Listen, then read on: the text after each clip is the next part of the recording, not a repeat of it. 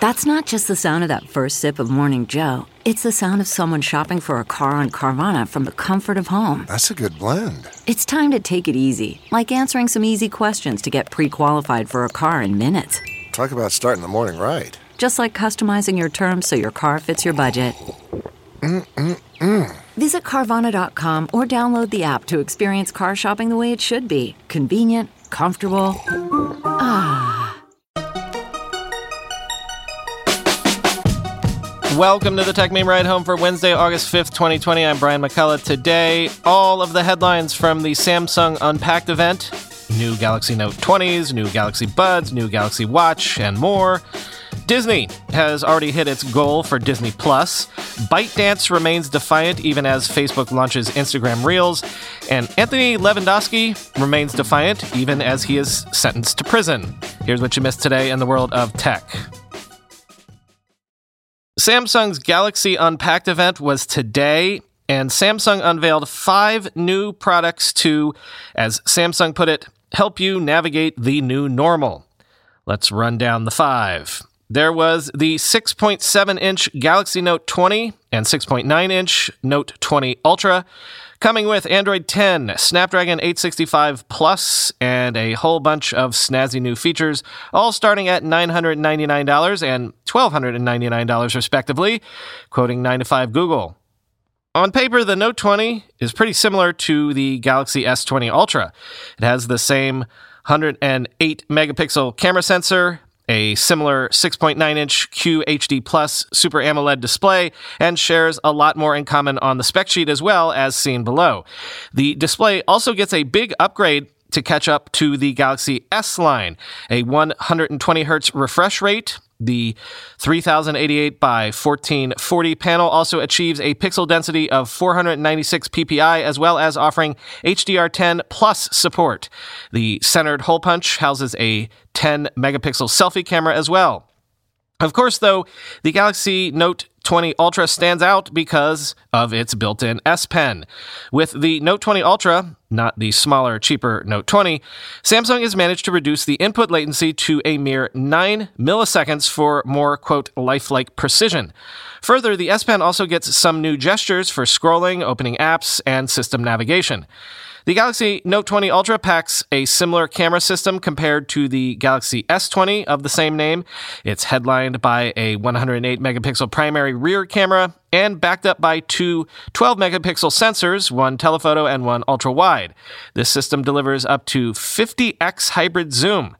To fix the autofocus issues that plagued the Galaxy S20 Ultra, Samsung has implemented a laser AF system on Note 20 Ultra.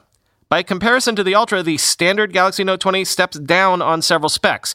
Both devices share the same Snapdragon 865 Plus processor, but the regular Note 20 drops to a 6.7-inch 1080p display at 60Hz, a 12-megapixel primary camera, 8GB of RAM, and no micro SD card slot. Samsung is also including some new features on its Galaxy Note 20 series, starting with Samsung Notes. The built-in S Pen optimized note-taking app is getting enhanced sync across your phone, Samsung tablet, and Windows PC. The app is also adding autosave and improved folder management. On top of that, Note owners can now annotate and highlight PDFs while recording audio feedback, which syncs with what's been drawn with the S Pen. DeX also gets a major upgrade with the Galaxy Note 20/Ultra, with a wireless connection to any Miracast-enabled TV. In the camera department, Samsung has added support for 8K recording at 20 frames per second and at the cinematic 21:9 aspect ratio 2. There's also a pro video mode with focus, audio, exposure, zoom speed, and other controls. Samsung is adding a clever new feature that allows the phone to capture audio from a connected pair of Bluetooth earbuds, end quote. Samsung also announced the Galaxy Z Fold 2, with an upgraded camera system, a larger 7.6-inch main display, a hole-punch camera, but basically it's the same foldable phone as the original model. It's not available yet, and in fact, no word on availability or price, quoting The Verge. Instead of an awkward, tiny external display, the Z Fold 2 has a full-size 6.2-inch screen that covers the entire front of the phone, making it far more usable without having to unfold the larger display. The main display is also bigger at 7.6 inches. And the weird notched corner that marred the top right corner of the flexible interior panel is gone, replaced by a less obtrusive hole-punch camera that takes up far less space on the folding OLED screen, which now runs at up to a 120 Hz refresh rate. The internal specs are getting a boost too, with the Z Fold 2 set to feature Qualcomm's latest Snapdragon 865 Plus processor. Like the Galaxy Z Flip, the Z Fold 2 is switching from the fragile plastic screen to the same ultra-thin glass, which should be less prone to damage than the original. That said, if it's anything like the Z Flip, the flexible glass is still more fragile than a traditional screen. Samsung is also bringing its Flex mode from the Z Flip, allowing the Z Fold 2 to be used in halfway open configurations and stood up on a desk. The phone is thinner overall, it's 6 millimeters thick, and has a thinner gap between the displays, making it easier to fit in your pocket. Samsung says that it's re-engineered the hinge, too, for greater durability. The new hinge also features what Samsung calls a sweeper, which uses elastic fibers to clean out dust or debris from the hinge to prevent damage to the display, end quote. Apparently, there will be a second full event on September 1st to reveal the full details about the Z Fold 2. Samsung today also unveiled the 11-inch Galaxy Tab SZ tablet and 12.5-inch Plus with Snapdragon 865 Pluses, Android 10, 5G capability, 13, and 5-megapixel rear cameras, all starting at $650 coming this fall.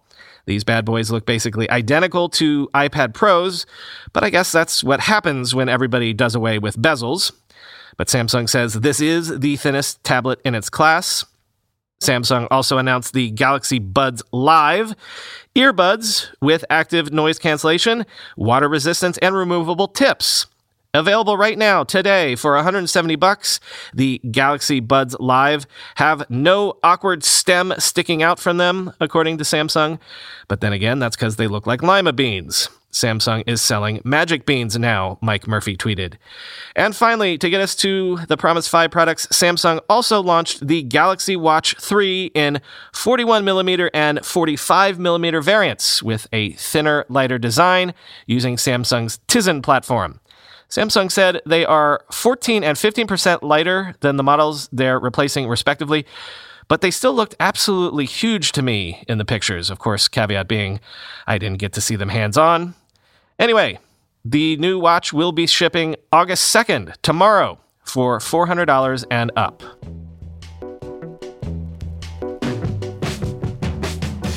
In reporting earnings yesterday, Disney revealed that Disney+ has grown to 60.5 million subscribers, up from the 54 million subscriber number back in May. Overall, the House of Mouse now has more than 100 million paid subscribers for streaming services across its Disney+, Hulu, and ESPN Plus offerings. They actually got one more ESPN Plus subscriber in the form of me over the weekend, so I could watch my beloved Arsenal win the FA Cup. Quoting TechCrunch, of course, the coronavirus pandemic has accelerated growth for some streaming services. Most notably, Netflix added more than 10 million new subscribers in its most recent quarter, bringing its global total to nearly 193 million. As for Disney's other streaming services, ESPN Plus has grown more than 100% year over year to 8.5 million subscribers as of June 26, while Hulu grew 27% to 35.5 million subscribers. 3.4 million of them are paying for both video on demand and live TV, end quote. So it's worth pointing out that Disney's original goal for Disney Plus was to hit between 60 and 90 million subscribers by 2024. So they've reached the low end of that range 4 years early. Also, the transformation of the movie industry continues apace. Disney also announced that their live-action Mulan movie will be released on Disney Plus on September 4th. So skipping movie theaters for now. However, this will not be a free stream if you're a Disney Plus subscriber. If you want to watch Mulan at home, it will cost you an additional $29.99 on top of your subscription, which tons of people were freaking out about online, but that price seems really reasonable to me. I mean, if Christopher Nolan would allow me to, I'd gladly pay upwards of $30 to watch Tenet right now. As Julie Alexander tweeted, quote, "A reminder, theaters take a decent portion of sales revenue from the studios. Video on demand through Amazon/iTunes can give the studios about 80% of revenue. This will give Disney 100% of revenue, 100% of user data, 100% control. That's everything," end quote.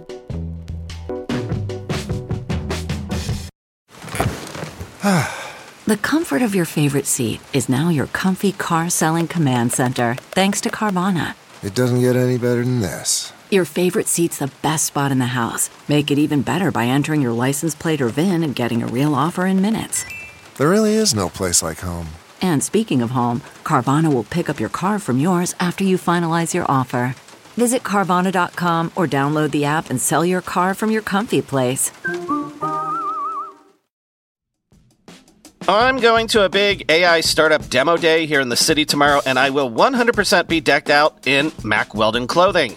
Why? Well, Mack Weldon makes timeless apparel with modern performance fabrics for guys who want to look and feel sharp without sacrificing comfort.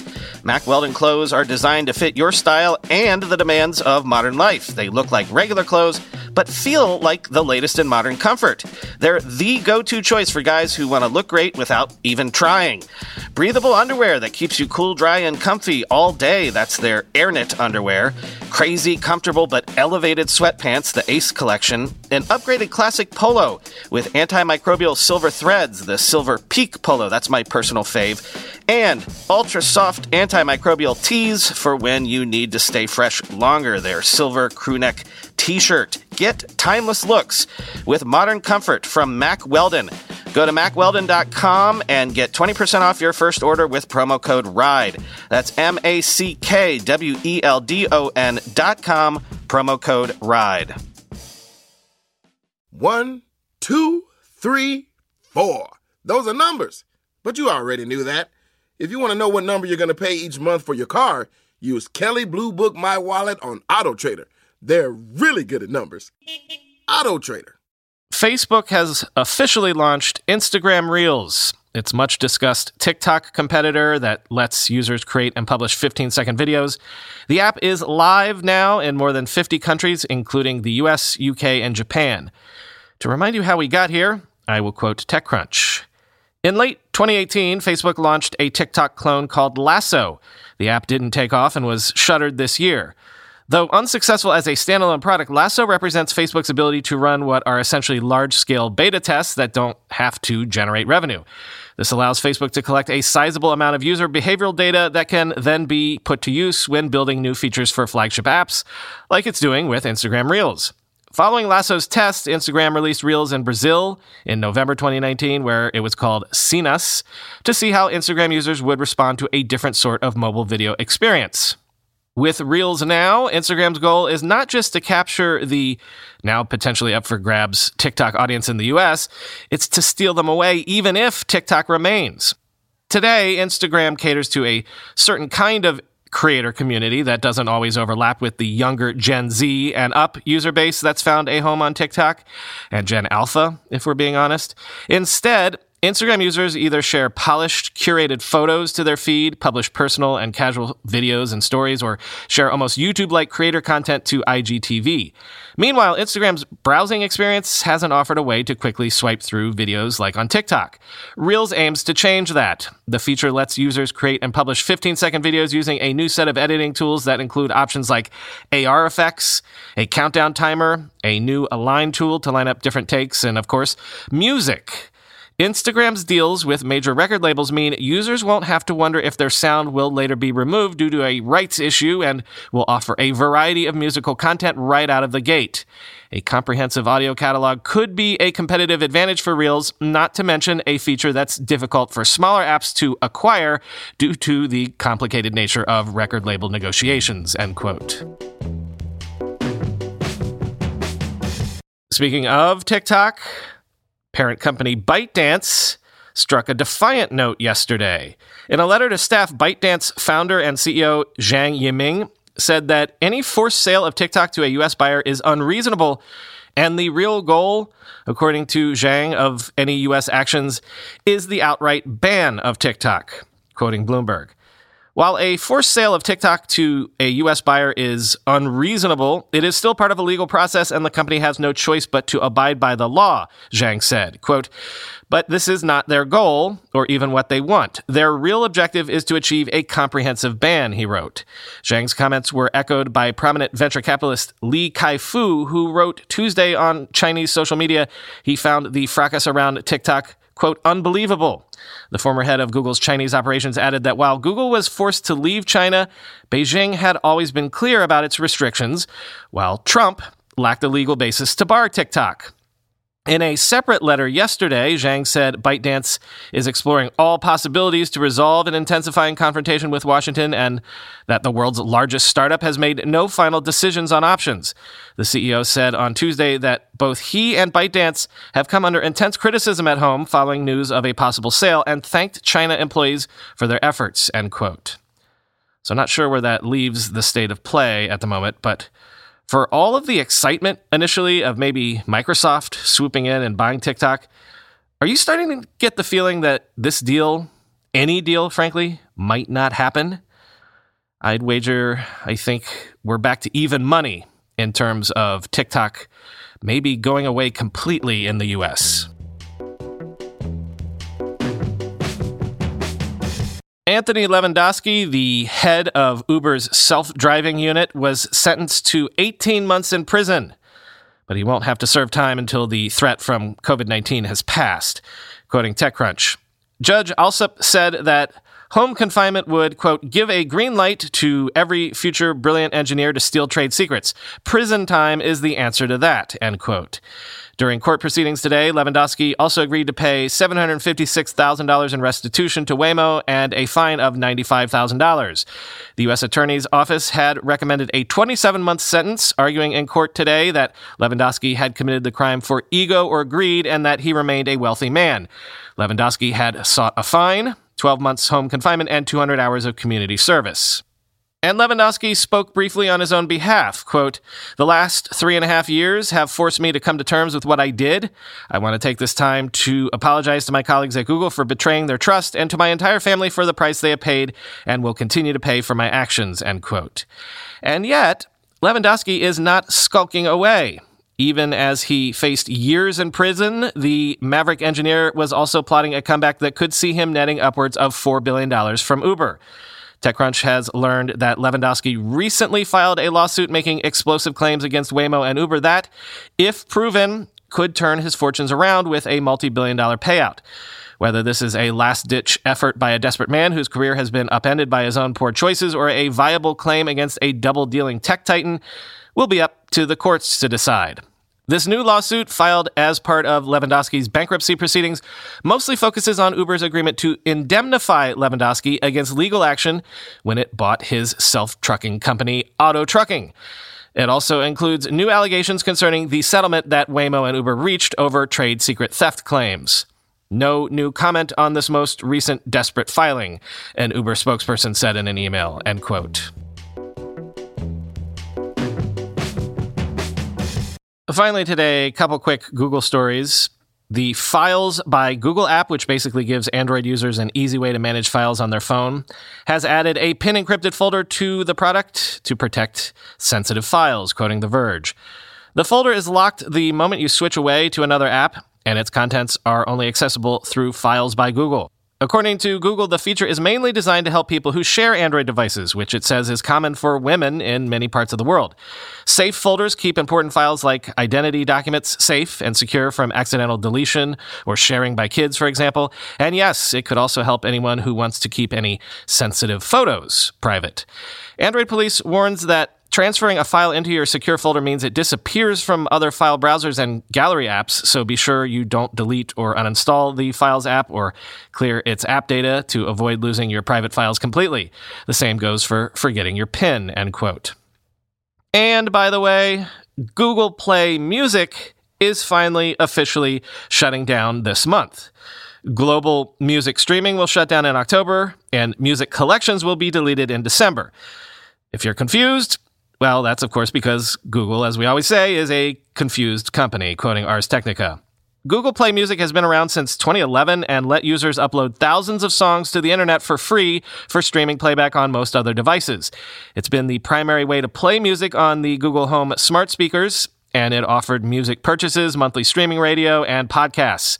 Google Music has been neglected for years, though, and like the company often does, Google decided to make a second competing music streaming service instead of maintaining the first service.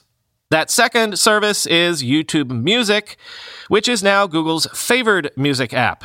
The merger between the two was originally announced in 2018, and now it's finally happening. YouTube Music places an emphasis on music videos, as you can guess from the name, and the app has more modern design. YouTube Music awkwardly blends together your entire 15-year YouTube activity history with your music collection, tossing any liked videos and subscriptions that have been algorithmically flagged as music into your collection, and mixing together your YouTube playlists and Google Music playlists. There's no way to stop this. YouTube Music seems designed to drive up Google's subscription numbers and really only seems useful for people who want to pay the monthly streaming license fee. The app does away with music purchases and won't even let you stream your own music to your Google Home speakers without paying the monthly fee. It's a big downgrade from Google Music, which offered more functionality to people who purchased music. Back in 2018, Google told Google Music users nothing will change regarding YouTube Music's uploaded music functionality, but now that the feature is actually here, that's not true, end quote. Busy news day, so no time for pleasantries. Talk to y'all tomorrow.